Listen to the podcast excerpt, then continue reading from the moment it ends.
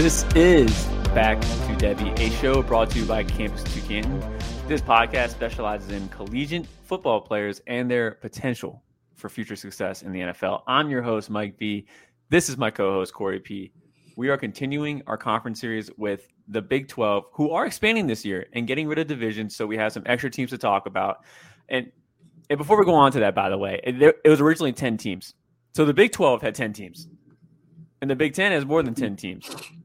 So, like, I, like, I hope they rebrand because they should have done that stuff years ago. It's a problem with me. Okay? You can't rebrand now. Now it's just like tradition. I just have to leave it. No. It's just oh yeah. you can't just change it every year every time a new team comes. We're in. trying to expand college fantasy football. We can't be doing that with the Big Twelve having 14 teams and the Big Ten having I think also 14 teams now. I'm not sure. We'll get to that section later, but uh, that that stuff that need that pisses me off. I don't know. Casual fans are just gonna yeah. All right. Anyway, we'll move on from that.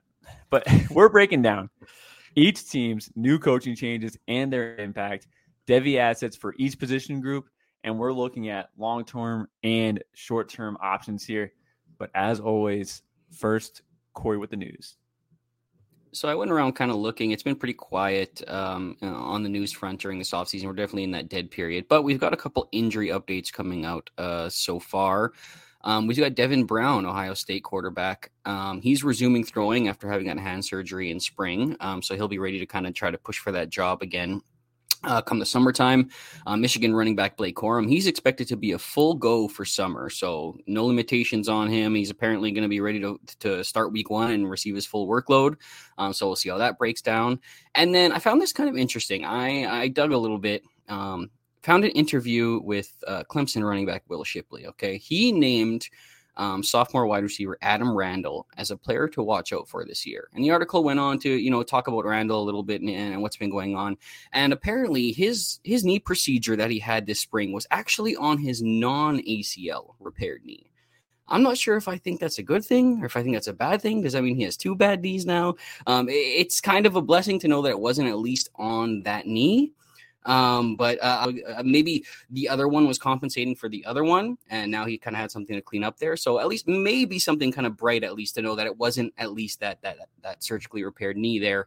Um, and then just one quick transfer portal update for you. That's Zakhari Franklin. He's officially committed to Ole Miss. Um, one of our favorite G5 wide receivers from from UTSA. He's jumping up to the Power Five now. We're going to kind of have to see how the transition will happen for him jumping up to the Power Five. We've seen some success stories, we've seen some failure stories. So um, either way, Ole Miss needs a receiver, and, and it, this guy could potentially fill that number one role for them. So um, just a reminder, guys, that we did just relieve released the Devy Guide on May 1st. Uh, 247 profiles, advanced stats, rankings, uh, year one zero, everything you need to attack those drafts this offseason. It's a $20 one time purchase or become a member with, with one of our many subscription options at the website at campuscanton.com, some of which include access to this guide, as well as our supplemental and freshman guides that help you out during this season, as well as the upcoming CFF guide that's going to help you um, attack those drafts coming up in the summer, and access to all the awesome tools you see posted all over Twitter that everybody uses. So um, make sure you guys are uh, check out the family of podcasts and the YouTube channel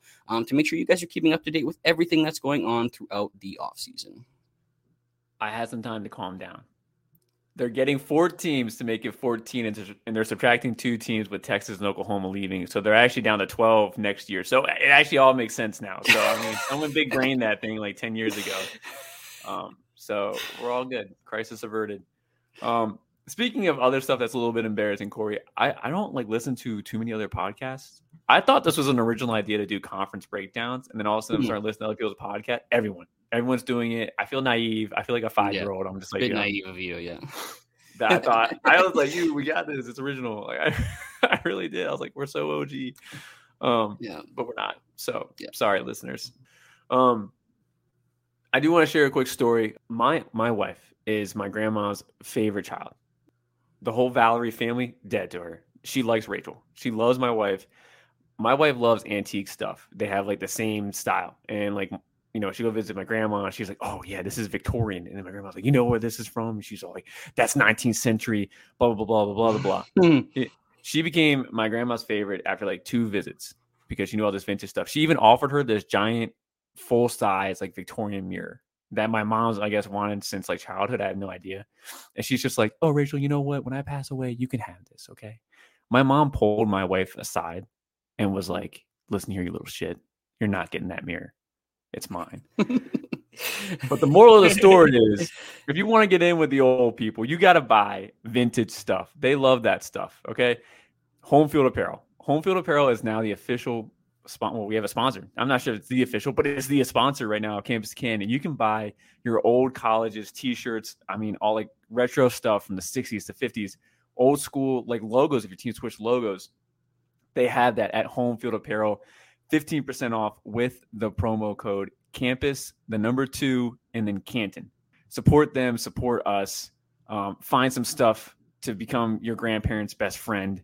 Uh, also, like you know, if if you need to get close in with like your girlfriend or boyfriend's like father or mother, buy them some of that vintage stuff. You'll bring them back to the good old days. Like, oh yeah, I remember, I remember this shirt slamming down the original Four Loco. Vintage stuff is pretty awesome, guys. Go check out Home Field Apparel. Look at those old school school logos. Everything that's in style comes back around again. So, Cory, are you are you to buy anything? Do they have anything for Canadians up there for home field apparel? Uh, I don't know. I have. I don't even know if they if they ship over here. I haven't even ordered anything from there yet. But uh, I'm gonna have to look now that we've got this this promo code, um, and that once again is campus, the number two, and Canton, all one word. Don't spell out the number two. It's the number two right in the middle there. Campus to Canton. Get 15% off on your home field apparel purchase today. All right, let's let's get into it. I didn't know how to divide this up because I got rid of divisions. So I decided to make today's team the barbecue states. And I'm talking about Oklahoma and Texas. And I'm not going to put my opinion out there which state is better because I know that's a sore topic. Um, but we are going over all the teams in the Big 12 that are in Kansas and Texas. Oh, I say Kansas. Oh, and Kansas. I'm putting Kansas, Oklahoma. I'm, I'm all over the place. You'll just have to listen to find out. Oh my god. This is we're off to a good start, Cory. Let's talk TCU. New OC, Kendall Briles comes in. Garrett Riley is gone. Kendall Briles comes from Arkansas. He was their OC the last three years. So 2019, before that, he was Florida State's OC. 2018, he was Houston's OC. 2017, FAU's OC. And 2015 to 2016, he was Baylor's OC in the glory days. Now, Kendall Briles is a Art Briles disciple from from Baylor that runs the veer and shoot system. It's simple and just really effective. Uh, the QB challenges the defense downfield, extremely effective in the run game, and it features one or two receivers that generally have elite speeds. Look for speedsters here.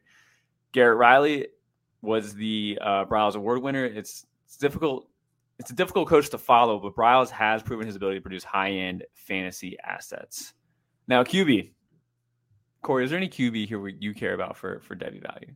No, I don't think that there is. And I was going to say they really have nothing here, even in the pipeline, in terms of Devy value. You know, like all low rank guys, all small guys that don't really fit the bill of like an NFL quarterback. Like they got some work to do to this roster in general. And we'll get a little bit more into it. And I know Kendall Briles coming in as the OC. I think Sonny Dykes probably has his fingerprint all over this offense, anyways. It'll probably be some kind of mix of them as well. But um, I mean, I guess we can take a look at the starter, which is going to be Chandler Morris, the guy who won the uh, the job out of camp last year before getting injured in week two. Um, and then you know Max Duggan took over and never looked back. Now enters you know as the starter this year. I think he has three potential years of eligibility. I left. Um, we know Dykes' offense, you know, sees the quarterbacks at least put up some pretty good numbers each year. But again, Morris is still really small, 5'11, six foot range, um, you know, buck 90 soaking wet. So there's just really not any real NFL potential here. But there's some C2C upside here for, for quarterbacks that are going to put up a lot of points for you watching that spring game was kind of surprising. He is a smaller quarterback who kind of threw it to the big bodies, but like in the short and intermediate area, which typically you don't see that for shorter quarterbacks. Shorter meaning like below six foot two. Yeah. Um. So very surprised about that. Thought he would challenge vertically more. Um. So I don't think he's that fantastic of a passer either. But I, am with you. Like I don't even think he's a day three guy. Again, I'm not even sure he's a UDFA. No, so, I mean, what was Max Duggan? Max Duggan got drafted super late, didn't he? Like late, yeah, late day, three, three to the Chargers. So and that guy has size at least and a little bit of mobility to him and stuff. I don't know what Chandler Morris's calling card would even be at the next level. Yeah, I'm with you there. Uh, let's turn over to the wide receivers. Yeah. Um, let's start off with the vet coming in from Alabama, JoJo. I've speak spoken. I well, actually, I'm about to speak about it too. But I've spoken poorly about JoJo Earle in the past, so I kind of want you to start off talking about JoJo Earle. Do you still believe in him? Do you still think he's a Devy asset? You know, I looked it up actually, you know, in preparation for this show. I kind of looked up at like what the projected depth charts are like right now. Um, they're they're putting Savion Williams at X, which is you know a veteran wide receiver over there, taking over the QJ role. Um, probably not a guy that we're super concerned with for Devy. Uh, a guy named Blake Nowell at, at, the Z spot, not a guy that I that uh, we're super concerned with. John Paul Richardson is apparently starting in the slot, and then they list JoJo Earle at the H wide receiver, which you don't really see used very often. It's kind of like he didn't solidify a starting role this this offseason, right? Like it's like there, there was reports we even went over it during the offseason that they were trying they're, they're, trying to maximize his potential. That was a lot of like the words I was trying to get the best out of him, trying to get the the talent that we know is in there. And for some reason, it's like he just doesn't seem to be able to refine his craft as as a wide receiver. He's very athletic, very good mover, so there's upside there in that sense. But we're heading on year three now, where we're gonna have to see something kind of happen here. And the buzz has been really quiet out of the spring, so I don't really know what to do with him. He's not a guy that I ever feel great about taking in any kind of drafts.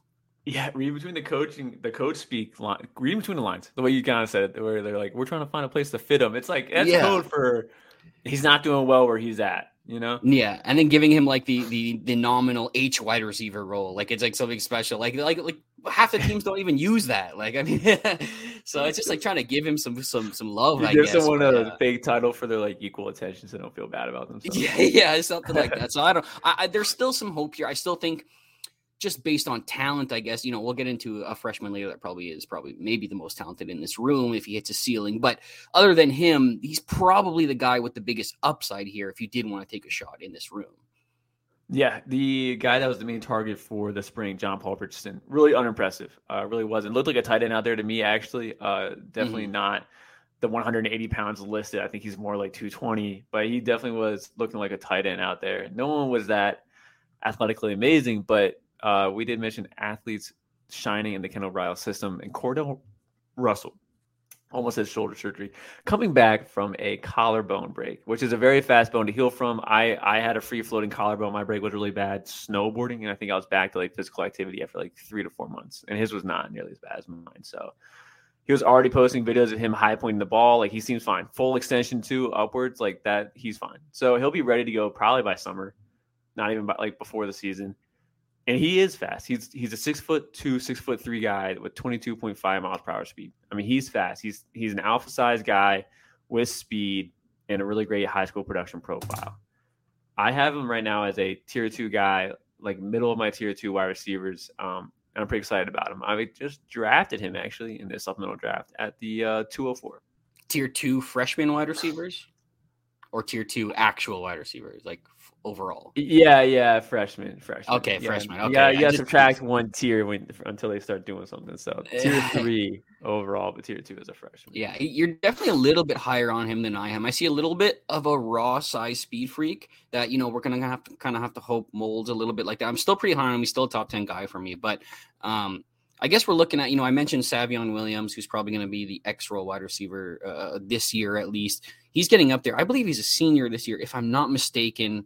Don't quote me on that, but I think he's a senior this year, and he really hasn't done anything like super special to this point. There could be a scenario where a guy like Russell, if he kind of gets his feet under him, whatever, he can kind of push for that outside role at some point this year. You know, which is which is part of the reason we liked him too, because we thought that there was some opportunity here um, for him to possibly make some noise in year one and break some of those year one zero thresholds. Yeah. So I and I I think he does. Do you think he breaks the year one zero threshold? I hope so. I don't think that this this room is very talented overall. No. So like I think he, I even if he gets in, you know, at the Z, even if he gets in in the slot once in a while, like I think there's going to be plenty of times. I'm just I just don't know where this team is headed. Like I think last year they were in so many close games. It came right down to the wire, so it was a lot QB's of. role is getting hurt against them too. Yeah, so. so it was always passing, passing, passing. Where I don't know how bad they're going to be this year or, or not be. It, it seems like a lot of turnover at this roster. Let's just say it that way. Sonny Dykes though always has fun rosters, like for offense. Like I don't know, yeah, like, it's hard to bet against Sonny Dykes' offenses. I'm not sure about the whole team as a whole, but the offense though, um, I'm with you. Now let's go to running back though. Uh, we had Trey Sanders. I believe he was a five star like three years ago. Yeah, uh, number one back in, in 2019, I believe. Yeah, transferred in. Looked like he got the majority. Well, he definitely got the majority of the run uh, in the spring game. Are you? Are we looking at any of the running backs here for TCU? Uh, no, I mean you've got Emani Bailey who had a little bit of hype last year, probably more of a CFF hype, C2C type hype uh, for him. Trey Sanders is probably the one guy you're gonna look at. Um, I'm probably gonna tell you that you probably don't need to, um, but if you feel like you want to take that chance, he's like dirt cheap in drafts right now, anyways. But you know he was the number one back, he was an Alabama guy, but again injuries start to pile up. I think he lost almost two years to injuries now, and he's never look the same since the injuries. Like people want to talk about people turning like battleships. Like Trey Sanders turns like a battleship now. Like he's he doesn't have any lateral agility that that he had in that high school tape. I'm not sure if you know a few more years removed from his injuries that he'll look a little bit better now in this system, and maybe they'll figure out a way to get the best out of him, the best kind of role. Maybe make put him in more one cut situations, get downhill quicker. I think he's more verging on the edge of a power back now. If I were to kind of classify him as something. Oh yeah, yeah, yeah, yeah, for sure. Yeah. It's just weird to look at TCU and be like, the only guy we care about for Devy is Cordale Russell. Yeah, that and that, that's what I was saying by looking at this. There's so, so much weird. turnover at this roster. Like there's just and there's not a lot of like high high end guys. One guy I did notice though, but do you know who they have at tight end? Oh man, they collected a few. I give me the name. I know it's gonna come to me. No, it's Jack Bech from LSU. Yeah, they got it. So that, that's 6'2", 210 pound tight end. But did what did you call him? When, or no, when did I call him? Hunter Renfrow of tight ends. Yeah. so maybe he'll find a little bit of role there. But again, yeah, just there's just not a lot of guys here. His freshman tape really was so fun to watch. Yeah. Um, all right, let's head on over to Houston. Uh, new OC Dana Holgorsen. Um, and the previous OC is uh, Shane Shane excuse me, Shannon Dawson goes over to Miami. Uh, we can safely assume Holgorsen is going to be very involved in the direction of this offense under Dawson. Uh, there are also some indications that Holgorsen actually took over play calling duties a month into the season. Um, we can see it kind of like a change. Um, yeah. And after stating that that in a press conference, the offense actually improved by eight points per game for the remainder of the season. Um, so really, we're not expecting much of a change with the loss of Dawson. It should just be the same old, same old for Houston. Now, QB, we had Clayton Tune drafted to uh, the Cardinals Arizona. for Arizona. Yeah, which kind of has some sneaky dev- uh, dynasty like honestly usage first year here. Uh, any any QB currently on roster that you think is is Devy value? Well, I think the one guy at least who's in our Devy guide. Got to talk about Donovan Smith coming over from from Texas Tech. Uh, I know our guy Colin likes him a lot, and I, I was kind of big on him last year um, as more of a C2C asset when I thought he could be the new quarterback of the Zach Kittley offense he did flash a little bit before that as well. He's a big kid, um, rifle for an arm, 6'5, 240 pounds, does have some mobility. Um, didn't really see it yet, though. He did score like seven touchdowns on the ground last year, a little bit, look okay in some spots um, through over 300 passing yards in three of his five starts, multiple touchdowns in every game. So there was a lot of good there, pretty high completion percentage as well. Um, but then suffered with injuries of his own, and they were kind of going through the quarterback carousel over there. Now, you know, he's going to be going into a pretty high powered offense that puts a lot of numbers up over here at Houston. Maybe, you know, I kind of made this comparison just thinking about their their trajectories and the type of player they are. Maybe he can be like the new KJ Jefferson. You know, his profile kind of has like some eerily similar comparisons between oh, like the dude, mobility. to ask you which one you thought had better um, value. I really was. I really was about to ask you which one. That's what I was really out of the two. Yeah, really like I'm, was. I'm still siding with KJ Jefferson because I think what he's evolved into. I think we still have to see Donovan Smith evolve into that, but I think he's going to be that kind of prospect. And he's always going to be a little bit raw, and you're always going to kind of be betting on the size, the arm, and and some of the mobility and stuff. But I don't know if he's ever going to really become a refined pro- prospect to become like a day one pick or something like that.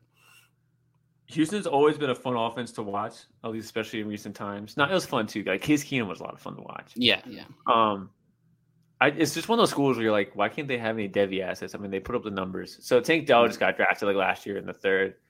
Um, so going over to wide receivers here, uh, Matthew Golden is like, I can't say he's undervalued because he's appropriately valued, but he's just like under talked about, you know?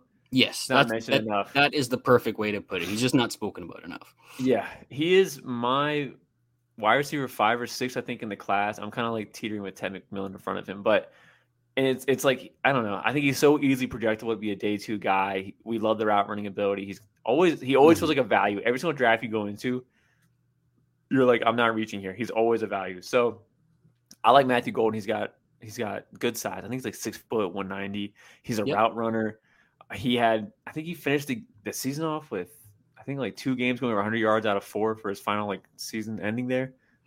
Um, and he now he's free of Tank Dell. I think he's primed to have a really big year year two season here. Uh, and then obviously the offense is always fun.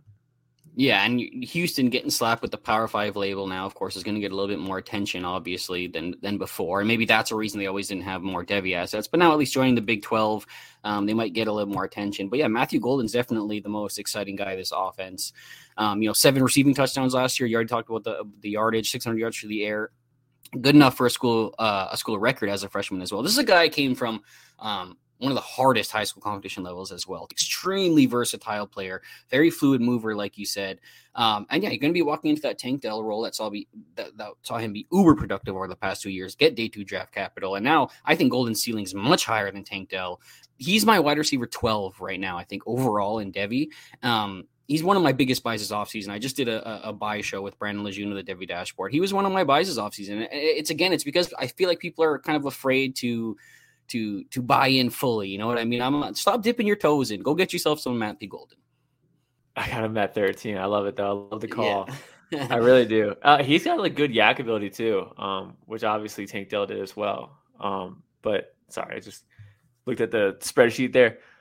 Talk about the freshmen coming in now. I don't really care about anybody else in this roster besides the freshmen. They bring in a really nice group of recruits. Jonah Wilson, who also got an offer from Ohio State early on, mm-hmm. uh, that's your that's I think you're the bigger fan of him out of the two of us, but I like him too. And you have uh Makai Harrison Pilot, who was labeled as a safety for quite a few people, but he's gonna play wide receiver for Houston. He is their fourth highest recruited recruit, I think the last 10 years, something crazy like that. Haven't heard any news of him. I don't actually pretty positive he's not even on campus yet. But these are the two true freshmen I keep an eye on, and I feel pretty good about one of these guys hitting off. And then the last wide receiver I want to talk about Stephon Johnson, Oklahoma State transfer. He's a he's a nine year one zero. Well, he actually didn't really qualify. I think he was too low of a recruit, but he got to play over Talyn Shettron, who we were much higher on. He was a high four star. So, which one of these guys do you prefer the most? Jonah Wilson, Makai Harrison Pilot, or the transfer Stephon Johnson? I'm probably going to be taking shots on Jonah Wilson just because I enjoyed the profile. Um, you know, brief overview: six to two hundred, excuse me, four star converted quarterback um, in his sophomore season, blew up in his senior season after he kind of settled in a little bit like that, climbed the ranks. Very versatile player. Um, really not a lot here behind Matthew Golden either. And and like you were saying, Michael Harrison Pilot, like when we talked about these two, they're like right back to back for, for each other. We just like the idea of a Houston wide receiver because there's room here for somebody to make an impact. And Michael Harrison Pilot was also very interesting, a guy who was very versatile, um, took some snaps out of the backfield, was using some more gadgety type roles. Kind of the same thing Steven Johnson was kind of used at, at, at Oklahoma State as well. Um, I did look at an early depth chart, um, just projected as well. Um, but they did have Jonah Wilson third team, Michael Harrison and Steven Johnson second team. So uh, yeah, so that was that was that was a little bit interesting. Again, projected depth charts at this time, we don't really know anything at, right. at this point, but it's at least something noteworthy there to to look at. Did you think Jonah Wilson's high school tape was a lot of jump balls? Like that's kind of what I was kind of scared of his skill set. I, I, feel like whenever you get these converted quarterbacks, you know, or, or guys who got into it a little bit later in their season, guys like even Chris Marshall or or Tyler Williams from this class as well. I feel like that's a lot of their freaking tape, man. It's just like because I think they're still refining their craft as a, as a as a converted quarterback, you know, and they're still learning their route running, so they use that size to their advantage, their athleticism to their advantage. You know, it's kind of it's it's a little bit of projection with types like that.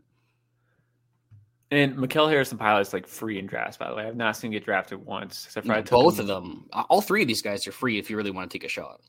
Yeah. I, well, I took my shot on Harrison Pilot. He was like the 15th round of the program, which was already depleted. So, I mean, yeah. he's like, he's like dirt cheap. Um, and we don't have to worry about production profile. It's Houston. They always produce like raw number wise. So yeah, it's just a matter of picking out the right one. yeah, who's going to be the next guy to step into this role now after Matthew Golden essentially probably leaves next year, or maybe he stays for one year, but he could potentially leave next year. I'm sure he leaves. But speaking of leaving, uh, running back Alton McCaskill has transferred out to Colorado. The one running back we really cared about had a great freshman season, torn ACL. I think there was some setbacks to his recovery, but anyway, he's gone, and we're talking Houston here. Is there any running back in this room we really care about? Yeah, no, Tony Mathis, Western Virginia transfer, not really interested. Oh, is this where Campbell. he ended up? This is where he. Ended up. Yeah, this is where he ended up. Yeah, Brandon good Campbell. For him, though. yeah, um, Brandon Campbell. I think he used to be at USC. He transferred last year, and everybody thought he was going to be the guy to take over from McCaskill. Never really ended up becoming anything. I'm not super interested in any of the guys here. Here's the one guy I will say. I'm going to go go deep here. Okay, uh, take a little shot. Uh, a little bit of a sleeper that Brandon Sanders got me on when I went on his pod guy by the name of Parker Jenkins, a freshman this year. I can't exactly remember who it is, um, but he has. I should have checked with him honestly before we did the show. But he has some kind of connections to the coaching staff from his high school from his high school career, which could give him a little bit of an upper hand when things shake out. Um, you know, not a high ranking prospect by any means. Still needs to see some weight gain as well. I think he's around like that 185 area, but sometimes these internal connections can kind of lead to playing time. Um, so maybe just a player to keep on the radar. We'll we'll see what happens. This is a very ambiguous room that that somebody could climb out of to be the guy. Yeah, RB twenty five in the composite, uh, early enrollee, and from Houston, Texas already. So hometown mm-hmm. kid. I like so some that. Kind, some connection there. Yeah, 10 8, 10 8, uh, 100 meter. It's pretty good. Yeah, not bad. I like that. I like that shooting from deep. Uh, all right, that's enough about Houston then. Let's go on to Texas Tech. Texas Tech, Sean Kaylee. You know, uh, have you noticed the lack of Sean Kaylee hype we've had uh, on Devy Debate? Like he was talked about once an episode for like six months. I haven't heard them mention his name in forever. Zach, Zach, by the way. Zach yes, but Sean yes, we talked about him so much last year because we just wanted the guy. Well, I mean, talking about the guy who came from the Western Kentucky offense with Bailey Zappe, they broke records over there, like smashed point per game all of their players were high end CFF assets, you know, and then he comes to the Power Five, and we're just looking for who's going to be part of his, his team this year. And it just ended up being, I think, a harder transition than a lot of us anticipated it being. And it sh- we should have anticipated it coming from Western Kentucky, jumping into the Power Five now. But, you know, second year in the system, maybe we start to see some of those things start to make a comeback now. I actually love watching them last year. Uh, they were they beat the odds like quite a bit. I can't remember their their spread against the spread like record was, but they kept a lot of ranked opponents within one score, and I loved it. I mean, they were they were definitely showcasing what Kittley does in offense, just so much fast pace of play. For QB though, I think right now it's Tyler Shough. Tyler Shough is like what 27, 28. I mean, he's old. Um, he's actually old. I know we joke about players being old, but that's old for college. Like you need to yeah. graduate. Oh yeah, oh yeah. But uh, going over to the other guy, Behren Morton I think he's a four star. I want to say he's entering his year three. Showcased a little bit last year. Do you do you think Behren Morton is a Devy asset? I just wanted to look it up quickly just because I wanted to see. He's going to be turning 24 this year, by the way. So oh, is he really? I yeah, he was so super old. I actually thought he was. Yeah. he's going to be uh, my bad. I apologize. He'll be so he'll be 25 entering the league, so it's not crazy. Um, but anyways, yeah, back to Behren Morton. Um, yeah, he's a little bit of an interesting guy. Highest rated quarterback in Texas Tech history. Um, so that's that's something to hang your hat on. 6'2", 210 pounds, got a little bit of Higher size. Than Patrick Mahomes. Yeah, he was apparently the highest quarterback, the highest rated quarterback to to commit to Texas Tech uh, in their history. Was quarterback eleven in 247's 2021 class. He just kind of strikes me as a little bit of a college quarterback, a little bit. I guess I don't I, like. I don't even know how to like really a little bit of athleticism, move around a little bit. Likes to get on the move. Kind of throws things late sometimes. Like I don't think he trusts what he's seeing all the time. Um, maybe not the flashiest arm, doesn't like really push the ball down the field. Plenty of zip, like in that short intermediate area, but just like not somebody I'm very in on a Devy asset. Like, I, and I honestly don't think that he looked that good when he got like on the field that year last year either. So I, yeah, I, think, think if you go ahead, sorry, I, I think yeah, he's a uh, processing wise, he's like a one read type of guy. Seems to be panicky mm-hmm. in the pocket, like wants to scramble right away if it's not there. Yeah, so we're seeing the same type of player then, I think. So I mean, yeah, yeah. I think I think if you're betting on you I think when you were betting on him, you were betting on the system, which you were hoping he was gonna like grow in and mold in, which could still happen. But I mean, this is a long shot at best. I'm with you there. He's is he the only shot we're taking though in that QB room? Um, I don't know much beyond these top two names. Do you got somebody here to uh to enlighten me on? No, I really don't actually. I, was, oh, okay. I don't. Right. Well, I, I thought you were gonna drop. I thought you were gonna drop some like some deep shot on me or something. Another another Hank Brown. yeah, another Hank Brown or something. Yeah. Wide receivers though, again, Kittley offense. The production's there. I don't. I don't think they have any wide receivers I'm interested in. I just don't. Like I think there will be Devy wide receivers in the future, but it's not this year, and it won't be next year either. No, and it's kind of weird because we saw it be um, so concentrated at Western Kentucky, and then this year, uh, with his first year in the Power Five, it was like what they have like four receivers around like the 600 yard mark. Like there wasn't really a guy who who who took over a little bit this year. The guy we were all like buying in on was like Myles Price a little bit, I guess, like slot wide receiver there. Like maybe like the yeah. guy that I that I've uh, uh, compared him to a little bit is like Jeremy Curley type ceiling at best. You know, guy who gets drafted in the NFL, handles a slot role for a bit. Like that's what Marcus Stevenson type. Like I don't know, like just one of those depth slot wide receivers. You know, reliable guy who keeps the trains moving. Um, you know, we just wanted him to be the wide the next wide receiver in this in this Kittley system, but you know, I, I, just don't think it exactly happened. Maybe year two it happens. So we'll, we'll see what happens. Not a fan of Loic Fouonji. No. I just had to flex on campus life. I know they can't say that over there. so you just wanted um, to say the name. Yeah. I, so anyway, I don't think any of these guys are really Devy assets. Jerand Bradley is their number one returning receiver. He had something like 770 yards, 744 yards, and six touchdowns on 51 receptions. Six foot five, 200. But like you know, he's just he's just their version of A.T. Perry, and I think that's like a ceiling comp. Like I don't think he really is as good as A.T. Perry. So, um, yeah, it's just not there yet. Running back, Tahj Brooks. Do you have any faith in Tahj Brooks being a Devy asset here? I've always been pretty underwhelmed by Tahj Brooks, but I know that you've at least at some points been in his corner. So do you want to state your case right now? I, I was least, hoping you forgot about least, that. Yeah, to at least give him a little bit of love because I don't have much love for him here. I think he's really shifty. Like I really do. I don't think he's got any burst or acceleration, but like that lateral agility, like make a guy miss, great. Can't capitalize on it though. Like he can't really burst forward, but he can make guys miss. It's kind of like that. So I kind of I thought like he was like a poor man's Dameon Pierce. That's kind of what I thought he was. Okay. Okay. So, um, well, I think that now going into last year, I thought he was like Dameon Pierce, but now I think he's more of a poor man's Dameon Pierce. He's just a bowling ball too out there. Like he's gotten that nice, thick, round build, great size, showcased some good pass catching ability last year too. Um, but yeah, I just don't think he's got any of that forward burst, that that acceleration. He just doesn't. Good lateral agility though. No, I mean, I mean, eh, again, first year in the system, but under five yards per carry as well. It's kind of that's kind of yeah. like a benchmark, I guess I set for myself that I kind of want to see to, to at least say that some guy is good. You know, like four yards per carry or anywhere in there just doesn't feel that good at the college level. It just doesn't. You should be like excelling beyond that, I, I think. But I mean, I, I, again, there's there's a lot of situations where yards per carry is a bad a bad thing to to really hang your hat on. But he's just been a very underwhelming guy to me a little bit. I was I was watching him last year because you talked about him a little bit. And I wanted to see him step up, and maybe because the live watches that I did watch, he didn't excel very well in those. Um, so maybe it, it's left a bad taste in my mouth. But yeah, not a guy that I'm that I'm uh, very much on here. He's slow. He's listed at 232. I wonder if he loses like 15 pounds, it might actually really improve his ability. But uh, he would need to lose that weight. I want to go back to what you said about yards per carry. I think it's okay to have like personal thresholds. That way you don't like look at a guy, you watch some tape, it just helps it helps it helps tell yourself this is not it. Like i don't need to fall in love with every single guy i watch you know what i'm saying? Yes. you can't like yeah. hang on to like certain traits. You can you can create some personal thresholds and uh, and then don't tell twitter because they'll attack you for that. Yeah. Here's my um, no data driven threshold please yeah yeah. Source.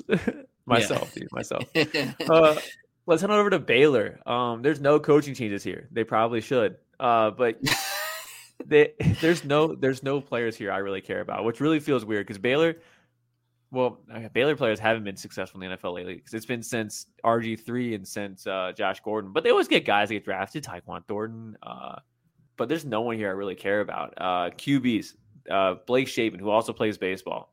I thought he was going to be good last year, like a good collegiate QB. He wasn't. Um, he almost lost the job this offseason. Apparently, I don't know. Well, they had to they had to name him the starter uh, which I thought was weird. I, I didn't even know he was in a quarterback battle, but apparently he was. Who went over there? It was like an it was a known name. Do you know? I can't remember. You can look it up while I while I filibuster. Okay. At least about one sleep, sleeper here. Okay, that's in the uh, wide wait, receiver wait. room. Let me take a guess. Oh, right, you were say wide receiver. I was okay. to say, are you going to talk about Monaray Baldwin, a little undersized slot guy? Oh god, he is a he is a little bit of see more like a C two C sleeper though. But the All one right. sleeper that I'm going to talk about here is a guy that was in our Devy guide last year. Okay, tier seven guy, Ketron Jackson, 6'2", 200 pounds, four star prospect. One of these really, really athletic kids, uh, extensive tr- uh, track background, relay, long jump, sprinting, triple jump. Literally just missed the 100 yard year one zero threshold by three yards in year one. Okay. Or else we may be maybe looking at him a little bit differently um, than, than we are now only upped it to like a modest 300 yards in his second season with Arkansas last year. Um, but no, no pass catcher really stood for Arkansas. So now he's getting a new chance at Baylor now. Um, the reports are that he is manning the X position in this offense. So he's the number one wide receiver over there. He just has a lot of upside. And at least if there's something you want to look at Baylor, I'm at least giving you a little bit of a deep sleeper here. Somebody that at least I know me and, I know Colin liked a little bit last year. Uh, he was a guy who kind of talked me into putting him in right the last second in the Devy guide. So just a guy to at least throw on the radar. Maybe he could do something. Here. And then Monaray Baldwin, like you mentioned, he's just a speedy slot threat. He's 5'9", 170 pounds. Not really sure how much Devy potential is there, but he's a big play threat whenever he's on the field. Just can't stay healthy either, which might be attributed to that size. I, I can't endorse that with the wide receiver, but I'll to go back to the quarterback here. Uh, it's Sawyer Robertson, uh, Mississippi State transfer. He was a four star two years ago. Hasn't done anything for them. Played like in three games last year, but prototypical build, six foot four guy from Mississippi State.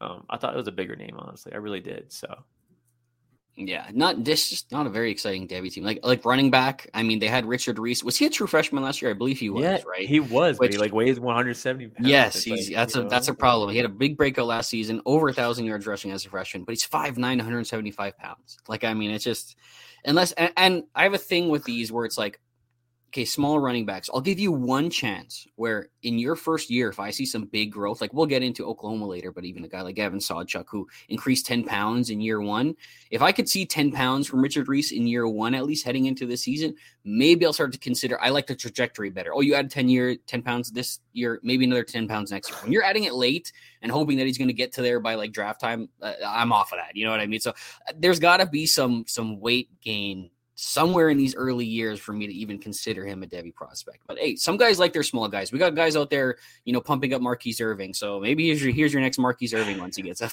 there. Marquise Irving's listed at 210, by the way. Just so what? You know. No, he's not. I'm pretty sure he is. He's listed at 190. Is he no up way. to 210 now? No way.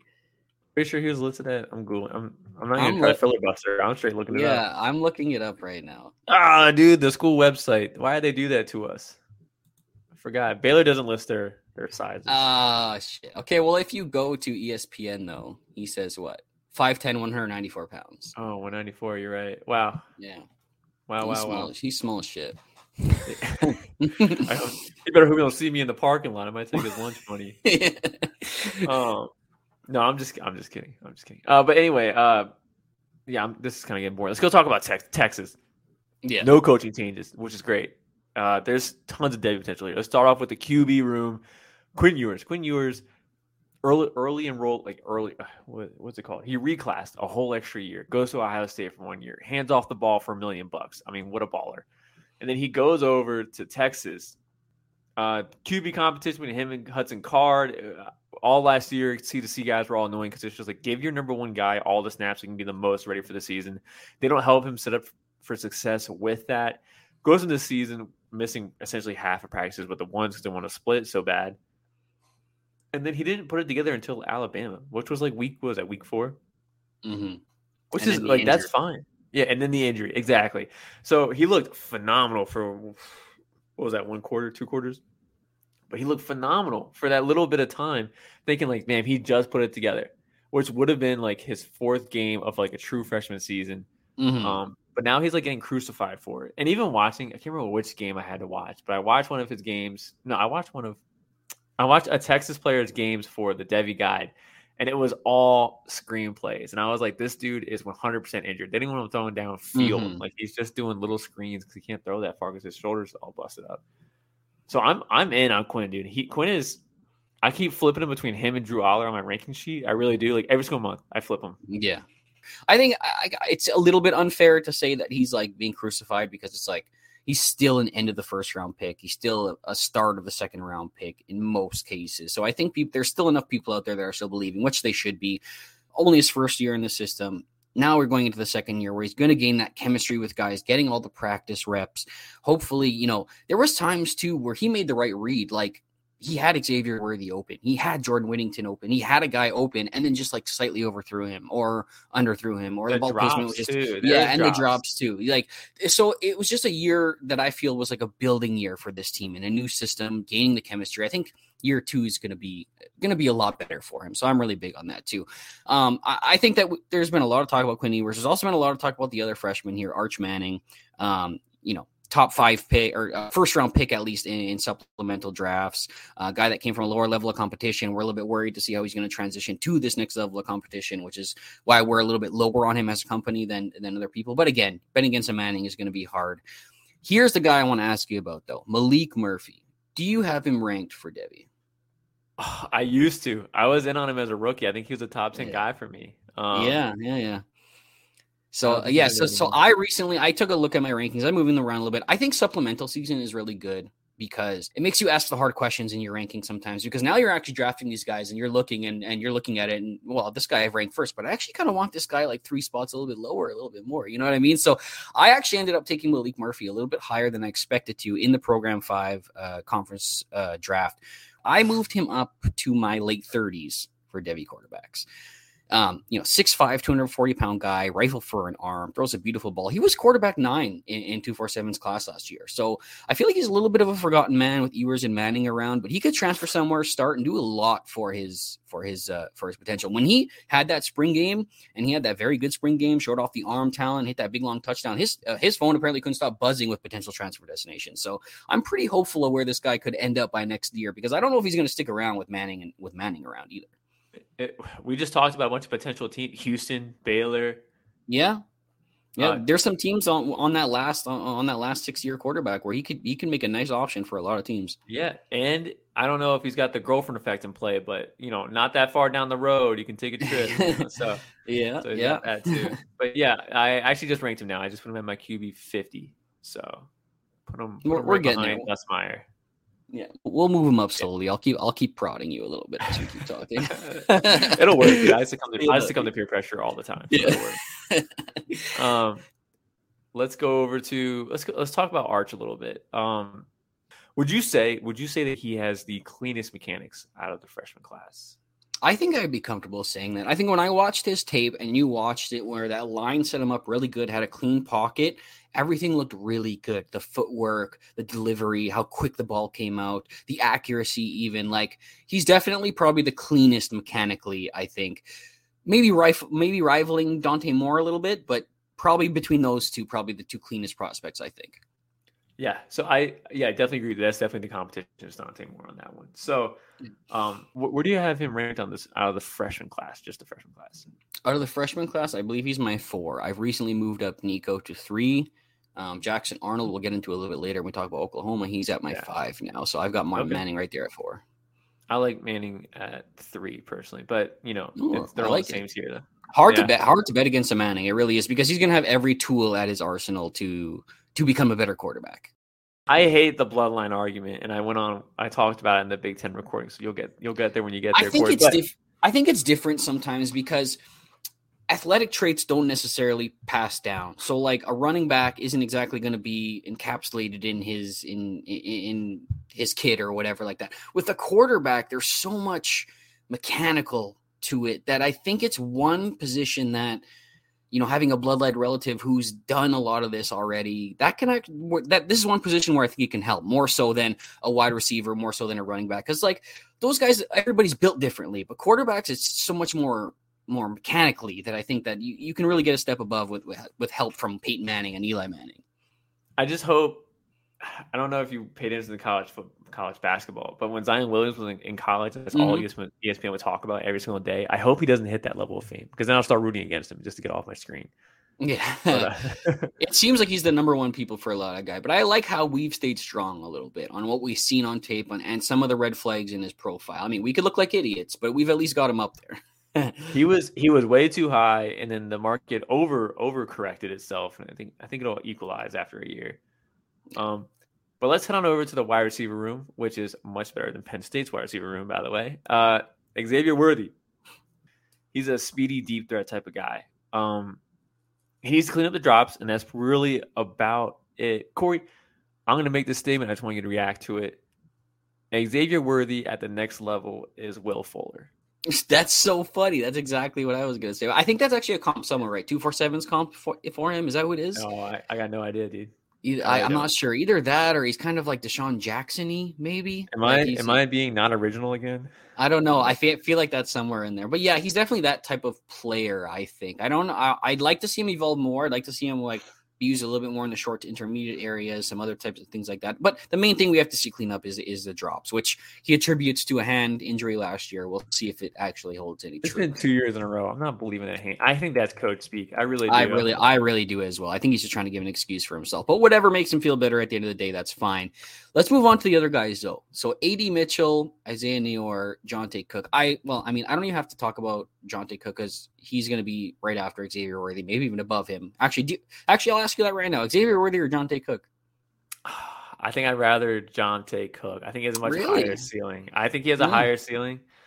Yeah, I have Johntay ranked at wide receiver nine right now. Um, I can't remember exactly, but I know I'm pretty sure I still have Worthy just like one or two spots ahead of Johntay Cook for now, just because a little bit of the freshman fever. Like maybe I just want to see yeah. a little bit on the field a little bit, and I want to just hold back a little bit. I'm um, just see, but still very high high ranking up there. But the other guys, AD Mitchell, Isaiah Neyor, DeAndre Moore. How do you rank those three in terms of Devy? Oh man, um, Isaiah Neyor is at the very bottom, coming off an ACL okay. injury. He's got a very similar profile to AD Mitchell. AD Mitchell is a much better athlete and also not coming off an ACL injury. So give me AD Mitchell over Neyor. But then DeAndre Moore, I just think I just think there's room on the field for him. I mean, he's talented. Mm-hmm. I think he I think he's gonna be a year one zero this year, but he wouldn't be if he stayed at like Louisville, where he was initially uh, committed to. Yeah, I think I'm with that too. DeAndre Moore, I'm I'm very concerned about his year one zero prospects, especially after the right. transfer of, of, AD Mitchell and stuff like that coming in. If he didn't come in, I'd feel better because then you got Isaiah Neyor is going to be slow off the ACL, and then your other competition is just Jordan Whittington, who's like a slot guy, and then John a blocker. They keep yeah. talking about his blocking, which is just I think that's so insulting for a wide receiver. Who Jordan Whittington? Uh, do you, yeah, they're you, always like the great blocker. There is still a, a small faction out there I know that are still Jordan Whittington believers. This guy was like excellent in high school. He played both sides of the ball, defensive and offense. I remember his championship game. He scored six touchdowns, um, had like two inter- had like an interception, had like six sacks, two pass breakups, like ran for three touchdowns, caught two other ones. Like he was all over the place, and he was going to play running back for for Texas coming in. He was going so high in all the Devy drafts, and then he just kind of then he moved back to wide receiver, and he's kind of had this this um this career where he hasn't been able to settle on a position but like there is still some interesting athletic ability there i just wish he would have settled on something and we would have got like him honing his skills somewhere but now he just kind of seems like he's he's in the middle you know what i mean not not really a guy i'm super excited about yeah i'm with you there so we both agree AD Mitchell over Isaiah Neyor, right? Yeah. Oh, yeah. I mean, I don't even like. I didn't even like Isaiah Neyor when people liked Isaiah Neyor. So. so cool back in the day. Um, I give me give me some projection on on AD Mitchell. Oh, I don't know, man. He's super raw. I wrote his profile last year. I didn't do it this year. I think Colin wrote it this year. But what I saw was a very raw player who sometimes freelances his routes. Like he kind of seems like he's all over the place. Um, footwork is a little bit sloppy, but he's tremendous at the catch point. He has a natural ability to catch the ball, which is like these acrobatic catches, catching it away from his frame, one handed over a defender. He has that natural ability, which is kind of like Treylon Burksian, kind of George Pickens ish, which I think people were very attracted to, but it's all the other stuff.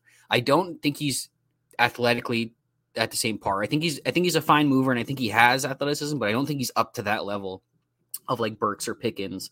I'm I'm worried at this point entering year three now with an injury in tow and whatever, if we're ever going to see him become the player we hope he can by the time he goes to the draft, or if he's just going to be this raw prospect. I think he's going to be a raw prospect. That's where my projection is. So he's not somebody that I target very often.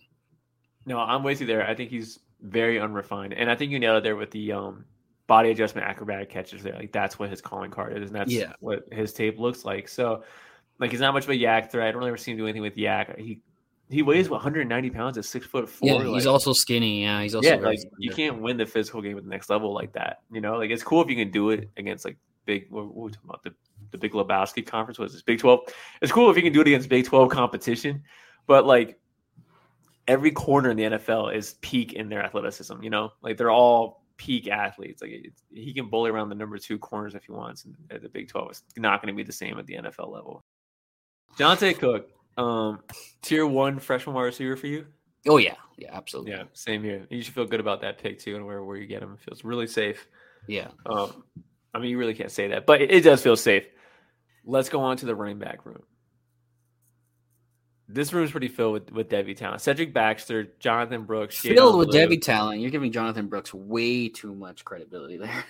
okay, well let's let's answer this question. Who's the starting running back for Texas week one? Week one. The yes. guy who takes the guy who takes the first carry might be Jonathan Brooks. Okay.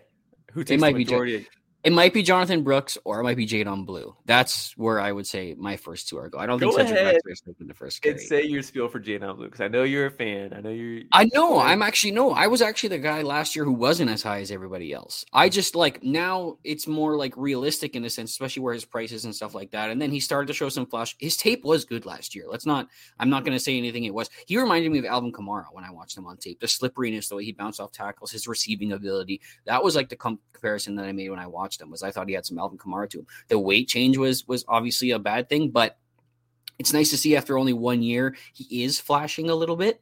Um, so I think if you were a believer, there are some signs there that you can get behind. But now you're getting them in like the seventh, the eighth round, maybe ninth round. I feel like that's totally fine to take a shot on a guy that we think has a lot of talent. I do think his talent can the, the size. We talk about like Richard Reese and his 170. Like he's also small, yeah. 190. The thing that I'd like though is that he was at 205 at one point, right? So do we believe that he was though? Like, do you believe that? I hope so. I hope so. I'm going to choose to believe it that he was at some point, which tells me that he has the frame to get there again. I just don't know what's happened over these past two years that he's managed to drop the weight a little bit, but he's not too far off. He's like what 194 or 195 or something like that. I thought he was 190, so uh, well, he might be around there. Yeah. I'll look that up though. Uh, I do want to ask you this question though. Cedric Baxter, RB one across the board here for us, Game of Scan. Some people have, I think some people have Justice Haynes, but you know, tier one guy probably across the board for everybody here. Yeah. Do you think he's the lead running back? You know, by the end of the year, like he's taking majority of carries.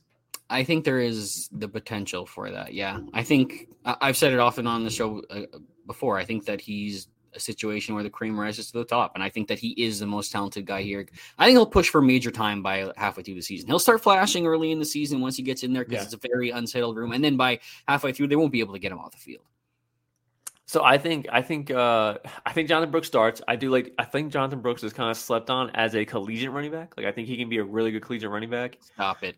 You said I comped him to I comped him to back. Bucky Irving. I think he gets drafted like for like day three. I don't know if I'm holding my breath he does anything, but like I think he gets drafted day three. Um, I think he has the majority share this year, but obviously I think Cedric Baxter takes over from him by the end of the year. And I think Jaydon Blue's just going to be left out. You know, I think he's going to be the third running back there. So I, I think he has to transfer out if he wants to be even thought of as relevant. I don't think I don't think he holds on to the job through halfway season. Want to make want to make a bet on it? Snowblower I, or lawnmower? We'll have this argument at least once a month, probably the next. one home one home field apparel purchase by halfway through okay. the season. I, using, yeah. using our campus to Canton. That's campus number two, Canton, fifteen percent off on your home field purchase. Let's do that. If I'll if Jonathan Brooks holds this job through halfway through the season, I'll buy you something. All right, sounds good. Okay, that's a deal. All right, let's go on a tight end. Your favorite tight end, Mr. Ja'Tavion Sanders. Why don't you tell the people yeah. why you think he should be in consideration for tight end one? So JT Sanders was well, let's say Ja'Tavion because I'm talking about him as a recruit. Ja'Tavion Sanders as a recruit was uh, the number one overall athlete, five star guy. Talked about as a elite defensive end talent. Uh, comes to Texas. Talk about moving him to, to tight end, which he played a little bit in high school too. But again, everyone assumed he was going to be defensive end. His only snaps were special teams. He had like you know two or three blocking snaps. Really about it. But he comes on and he looks good. He is clearly the safety blanket option for Quinn Ewers in this offense. He transitioned well with the ball in his hands. He's already six foot four, two forty six, I believe, is the weight. So he's got that pro size weight but he's also a proven blocker too. So he is a complete skill set, but also offers a plus in the passing game because not it's not just like he knows when to make himself a dump off, like like Gavin Bar- Bartholomew with um with uh Pitt. Like that guy, remember how he's like efficient, but mm-hmm. all his like passing stuff was like one or two A dot. Like he would just block, the play was taking too long, and he make himself an option, and then he would get the ball. J- JT Sanders can run routes he's a threat not only in the short area but also in the intermediate. So I like JT as a. I think he's gonna. He should be talked about as a tight end one next year. Brock Bowers should win the argument just because his dynamic, like athletic ability. But if we're talking complete skill set, JT is the most complete tight end going into next year's draft. Yeah, I think I, will give you my one hangup with JT when I've looked into him a little bit is, and maybe this is a transition from playing defense, maybe not just being honed in on his craft a little bit, is sometimes it's his hands. Sometimes they're late. Sometimes they're yeah. he's dropped balls at times. Only seven percent drop rate last year, so it's not terrible. It's not like something that's overly concerning. But I think for a tight end, that's the one thing that you trust them to be is when they're you know when they're in coverage, you're just going to throw it up to your guy. That's your safety outlet. That's your that's your your outlet valve. Um, so I want to see him be a little bit stronger at the catch point, um, and, and bring in those balls. Um, you know, timing it a little bit better. It seemed like the timing was off when he was putting those hands up, or too early, or or or things like that. I think this just all comes from honing his craft as a tight end compared to like you know playing defensive end and whatever else. So I still like him quite a bit. I I have Brock Bowers ahead of him, my, my only tier one guy, but JT Sanders is right there at the top of my two. I think they believe. I think they belong in the same tier, but I do agree Bowers should be ahead. I am a little concerned about his size. We already talked about during the SEC thing, though. So, yeah. um, and also, I think you're right about the hands too. And I think who's ever in charge of the PFF for Texas is lying about drops because Xavier Worthy had a lot more drops too. Oh yeah, absolutely, absolutely. JT's only credited with four. Like, I, I, do think it's a little bit more than that if I remember right. Yeah. So, um, someone's lying over there. He had four in the bowl game alone. Like he, had, he had eight between two games. Uh, Xavier yeah. Worthy did, but yeah, yeah. okay. Uh, let's get on to it though. Let's talk about Oklahoma, dude. The Red River feud. I actually forgot what it's called because I keep making fun of it now. I'm at the point now where I ironically get it wrong. Like I unironically, it's Red River rivalry. But do you remember when I used to call the Oklahoma State versus Texas State as uh was it the Orange Creek feud versus the Red, Red River rivalry? Okay, anyway. Just get on with it, man. All right, Oklahoma. no coaching changes. Um I have an important question to ask you actually at the end of this. I don't want to do it now yet, but let's talk about the QB room. Uh, Dillon Gabriel, I get made fun of for this um, because I didn't realize he was five, five foot ten, like one seventy. Dude's always hurt. Like he's a really good. I think he's a middle of the road to decent collegiate QB. Um, but Jackson Arnold seems to be like a traits upgrade over Dillon Gabriel across the board. And also, just speaking about this, Dillon Gabriel gets hurt a lot. I think we'd actually see a healthy amount of Jackson Arnold this year, mostly because of injury, though. Yeah, we saw them last year when they when um Dillon Gabriel did get hurt. They had freaking Eric Eric Gray playing uh, some quarterback, oh, some dude, they had quarterback. Everyone Brayden but Nick Evers playing. yeah, QB, Brayden is... Willis was playing some quarterback. Like it was just like anybody they could throw back there. So it, that's definitely a chance here. You know, and Jackson Arnold, he's an interesting guy. Like I said, he's my five in my in my quarterback tiers uh, in my rankings for that for that top tier. He maybe feels like a solidified five though. Like I feel like I've moved around the the other guys, and I feel good with him at five, almost to the point where it's like I feel like there's a top four, then there's Arnold, then there's everybody else. Yeah, does, does that sound crazy to you? Yes, but I do like think like once everything's said and done, the NFL draft rolls around three years from now, one or two guys in that group of everyone else, like there's like six or seven guys we all talk about. Yeah, I think one of the one or two of those guys leapfrogs Jackson Arnold. I don't think Jackson Arnold's an NFL talent. Um, oh, okay. Or trait. I know this is projecting, and this is just you know I'm not trying to count him out yet. Again, he's also my five. The dude is smaller, you know, mm-hmm. and I don't know if he's like an elite scrambler. By elite scrambler, I mean like I'm trying to think about who I think like like Jordan Travis. I think Jordan Travis is like an, an elite scrambler. I don't know if he's like that level of scrambler. I mean, he can definitely extend the play the way like Dillon Gabriel can, but yeah, at the NFL level, I don't know if, if he has the tools to be successful there at 6'2, 205 too, like I'm sure that's a weight that or that's a size that like Matt Corral was listed at at some point in his career. You know what I mean? And I wonder if there's a little bit of similarities there with their little bit of mobility to them. Maybe not the most craziest athlete, but I'll be honest. Watching the spring games, we, we talked about it when we, when we did our spring game reviews. I think he probably looked the most rattled of the top tier quarterbacks. To be oh, honest, I don't think he's six foot two.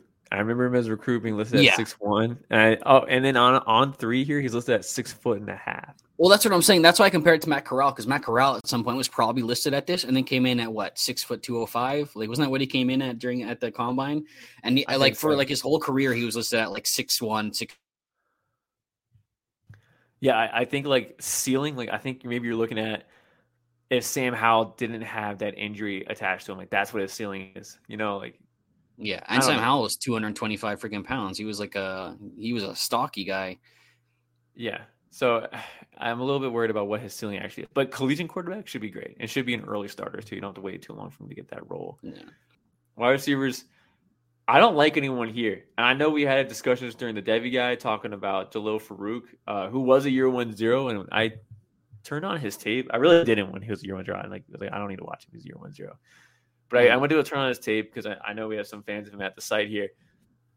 I thought he was like a discount version of Deebo. Like I thought like that's what he was. Like he's a oh. YAC guy. That's a nice thing to say. I think he's a YAC guy that struggles to create space on his own, create separation on his own. Really, only operates in the shallow area of the field. Even in even in the intermediate, I'm a little bit. I think he's a little bit skeptical, and I don't think it's a deep there at all, like zero percent. But I, I think I think he's a he's a guy that want to get the ball in their hands, like you know, just screenplays and like jet sweeps, like that's what they want him to do. So like a gadgety player, a oh he's I think he's a much worse version than Puka Nacua.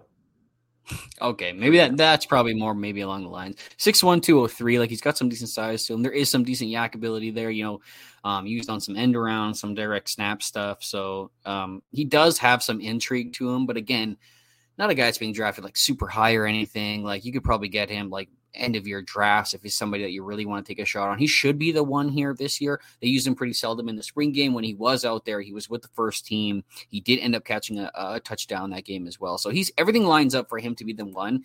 And I think the thing with him being the number one and this offense being one that produces numbers is that I don't know who the hell else is going to catch balls here. You know, you've got Andrel Anthony, uh, wide receiver, um, transferred over That's from Michigan. Right. That's right.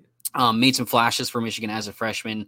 Um, it was everybody's favorite breakout star going into last year. Didn't do anything last year. Didn't follow one game, one game yeah. a year. That's when he shows up. One game. Yeah, Santa Claus, bro. Santa Claus. Exactly. So now he comes here. Maybe we'll see if he can rebound. Keon Brown was the freshman we were very excited about. He's going the JUCO route now. Some some uh, academic uh, eligibility issues there. So he's a guy that we're not worrying about anymore. That really leaves their other freshman this class, which we were lower on than the services, but was a very high ranking recruit. That's Jaquaize Pettaway or Jaquaize, Jaquaize Pettaway, 5'11, 100, yeah, 170 pounds.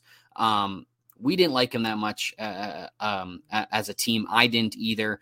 He's kind of in the mold of like a Jalin Hyatt, I want to say, like straight line yeah. burner, um, not a very ton of raw. wiggle, not a ton of like make you miss ability in the open field, but high end speed, 10.500 meter times, top 100 recruit, four star kid. He's going st- like stupid late in drafts right now. Um, so if you did want to take a shot on someone in this room who could maybe become something, there might be some opportunity here for him, uh, at least maybe somewhere in the near future, because there's just really nothing else here. I, I'm gonna go over to running backs. I got, and I, I just, I'm so excited about this question I want to ask you. But anyway, let's talk running backs for a sec. You, when we talked about Baylor, you talked about guys gaining 10 pounds of weight like that first year and kind of being in on them. I think Gavin Sawchuk has put on mm-hmm. weight. He looked great in that bowl game. I mean, it's a bowl game. It kind of doesn't really have starters, but he looked good at the end at, at the end of the year. Are you in on Gavin Sawchuk? Here's the weird thing with him is I've always pictured him as like an ex- like explosion is a is a part of his game. And I'm not going to put too much on a spring game, but when he did get his chance this spring, now coming in with the 10 extra pounds, I didn't find him that explosive in the spring game. And I'm just hoping that that was just some kind of spring game thing or they were being very vanilla with their calls that you know, I was just expecting some kind of flash from him. I didn't get it. That that kind of was was depressing a little bit, but I am a little bit more in on him because of the weight game, because of some of that ability we saw in that in that game last year. I was pretty excited about Jovantae Barnes overall, like coming into this year until we got the the dead bone issue that's that's popping up now. Seems like it's going to be a long term issue for him. Something that's like not going to bother him all the time, but something that could pop up you know, periodically throughout his career that could give him some issues, might need to get like surgically repaired at some point or something like that. So he seemed to have the upper hand given his workload last year. Oklahoma can stop raving about him. Uh, Nate Marquise, our, our resident Oklahoma guy, he was talking about him behind the scenes early last spring that they loved him. Um, I think there's still a chance he's the lead back as long as he's healthy coming into the year, but this injury just leaves a lot in the, up in the air. So you know it, it, it's fine to pivot over to to Sawchuk over here, can catch a few passes, can do a little bit, but I'm still like, if both were healthy, I'd still be in on Jovantae Barnes more. This is a question for David at Solving Football or any other PT that's on football Twitter. There's like a lot of them, by the way. Um, like it's kind of weird how many there are, but I believe the dead bone injury is like that's like that's it. Like that's it. That's like almost like a Lisfranc. Was it Lisfranc that was like this season? No. Yeah, that's like That's like the the one that that never goes away. That you're consistently yeah. dealing with it like forever. Yeah, that and that's kind of the thing with him. That's why, but we haven't really gotten any concrete reporting that that's what it is. So it, I, I, even I don't I don't think he looked that good last year either. I mean, he looked fine. Like he looked fine. But like in my rankings just for his class, I think he's like RB 20 to 15. And he's always has been between that range, you know. I never yeah. moved him up or down. Um and then Kalib Hicks, the true freshman. I watched him a while ago. I don't have any recollection of him. I know the guys at Campus Life are pumping him up. I don't think I was ever that thoroughly impressed. And it feels like it feels like he's getting elevated because everything else around him just isn't that good. Yeah, I don't really have any strong, strong feelings on on Kalib Hicks. I watched him during the spring game. Didn't really flash there as well. Caught a few passes. Looked a little struggled as a rusher. Everybody struggled as a rusher that game as well, though. But um, I know Austin's been pretty high. I think he's a top ten guy for Austin. So it's definitely a guy that you can keep on your radar, especially with some of the injury troubles here. Like if if Barnes things pops up, if Sawchuk doesn't become the guy who can be the lead guy, maybe there's a, there's a realm here for Hicks to get in here and make some noise as well. But um, I'm definitely betting on the other two. I think I, am worried that Hicks is the type of guy that with with some of their recruiting pedigree they get over there that will get recruited over event sooner than later. Um, and then going into oh, I just want to mention last year's wide receivers for Oklahoma. Uh, Nic Anderson didn't like get a single snap. I think Jayden Gibson didn't either. Um, I want to ask you this question. This is what I want to talk about. This is what I really want to talk about. Oklahoma always seems like a school that's talked about in the Devy space. They always have at least a handful of guys that we think are Devy relevant. Me and you just rolled through all these guys, and we really weren't too thrilled about any of these options here. I think, I think Oklahoma has like reached its shelf life for Devy, at least for the next three years. I, just, I don't think, I don't think we're going to see any guys we truly care about coming out of Oklahoma for some time. It's possible. They're a they're a team going through a lot of transition once um, Lincoln Riley left, right? And Lincoln Riley, you know, brings in the hot quarterback recruits. Then all the all the big time recruits want to go over there and play with the big time quarterbacks. Then they were putting up massive numbers over there. Um, so I think this transition is what's what worried recruits a little bit, or or maybe they're not you know backfilling it with the, the amount of talent that we were, were accustomed to seeing over here. But I think you know there were some good signs last year. I think they'll continue to build. They've got Jackson Arnold in here now. Um, I think they'll continue to build forward, and and I think they'll eventually get back to to the team that we remember them as. But I think it's just a little bit of transition this year, right now, going from Lincoln Riley to um, now. But I mean, it's it's very hard to follow Lincoln Riley's footsteps. So they lost Sorry, they lost. Was it five, six, seven, seven games last year? Seven games. One, two, three. Seven yeah, they were like six and something or seven and something, right? Yeah, and then about four of those were one score games. And again, actually, a team that like lost their quarterback for two games as well. Like they didn't even put up a point against Texas. Yeah, but I don't know if it's gonna. I just I think they're gonna get destroyed in, the SEC. I really do. Like if there's an yeah. under bet, I'm probably taking it for Oklahoma next year. I don't know what it's gonna be, but I I'm I'm worried about their long term. I just want to throw that out there. I think for a school that was just such a I can't say juggernaut, but they're definitely like a tier one, like Devy producing school. Mm-hmm. I, I, don't I have like no faith in the near future for them. Or or long term, honestly. Well, long term has like three years. So uh, sorry, beating that one with a dead horse here. Let's go to Oklahoma State, our last school for tonight or today, whenever you're listening. Oklahoma State, no coaching changes. Any QBs? No, I have no. Well, we don't. We almost didn't even have any players written here. You didn't, anyways. I added a few after. Yeah, um, he did mix up Oregon State and Oklahoma State and wrote Aidan Chiles. You have to tell people that. and then I just wrote LOL. I have to tell the people it's funny. so, yeah, uh, but either way, I do that too all the time. I always mix up those two. But uh, anyway, yeah, nobody here for quarterbacks. The only guy, if I want to shoot from deep a little bit, the guy that's been talked about the most this spring, probably maybe the future of this program, is a, a true freshman there. They got Zane Flores, 6'3", 200 pounds, three star kid, played really low level of competition. Doesn't stand out physically, but I will just say uh, Mike Gundy has produced some pretty good CFF quarterbacks. You know, Spencer Sanders was a top quarterback while during his time there. So if you're going to invest in the future here late in like your C2C drafts or something, and you want to just target a guy who could possibly be the future of this program, like 35 plus round range, if you wanted to, Zane Flores, maybe a guy to put on your radar at least. Okay, look, I, they they had Dominic Richardson who I, he left right. Dominic Richardson left yep. the team. He's with he's actually who did he go to? Is he with Baylor now? He's he's with the, he's with a team that we talked about today, and I can't remember. I think it was Baylor. Yeah, this dude is the college version of Jamaal Williams, where he's getting no like real rushing production. Like you know, you need four yards, he's getting you three and a half. You need like three yards, the dude's still getting you three and a half. Like don't expect mm. him to do mm. anything more or less than that. And he has eight touchdowns on the year. I mean, the dude was the college version of Jamal Adams. I, I don't know, dude. I, I don't like any of the running backs here, but I, I know you're somewhat a fan of Ollie Gordon. So you go ahead and talk about Ollie Gordon. Absolutely. I am a fan of Ollie Gordon. 6'1, 211 pounds, four star kid. Um, was one of my favorite underrated freshmen last year. I wrote his Devy guide uh, profile for the past two years. He didn't touch the field much in year one, only like three something offensive snaps till till week eleven this year. But became the starter at health for the last two games of the season. It honestly looked like the best back they had all year. It makes you made you wonder why he didn't touch it anymore. He touched it 31 times over those last two games, 192 yards and two touchdowns, just under 6.5 yards per carry. Very aggressive running back, runs hard, uh, bounces off off contact. Maybe not the most sudden type of guy, but smart the line of scrimmage, presses the hole, does a lot of things really well. Even showed off some pass catching um, during some of those recruitment cam- uh, camps. Mike Gundy is just like notoriously hard on these freshmen. He's been hard on him um, with his comments in the media as well.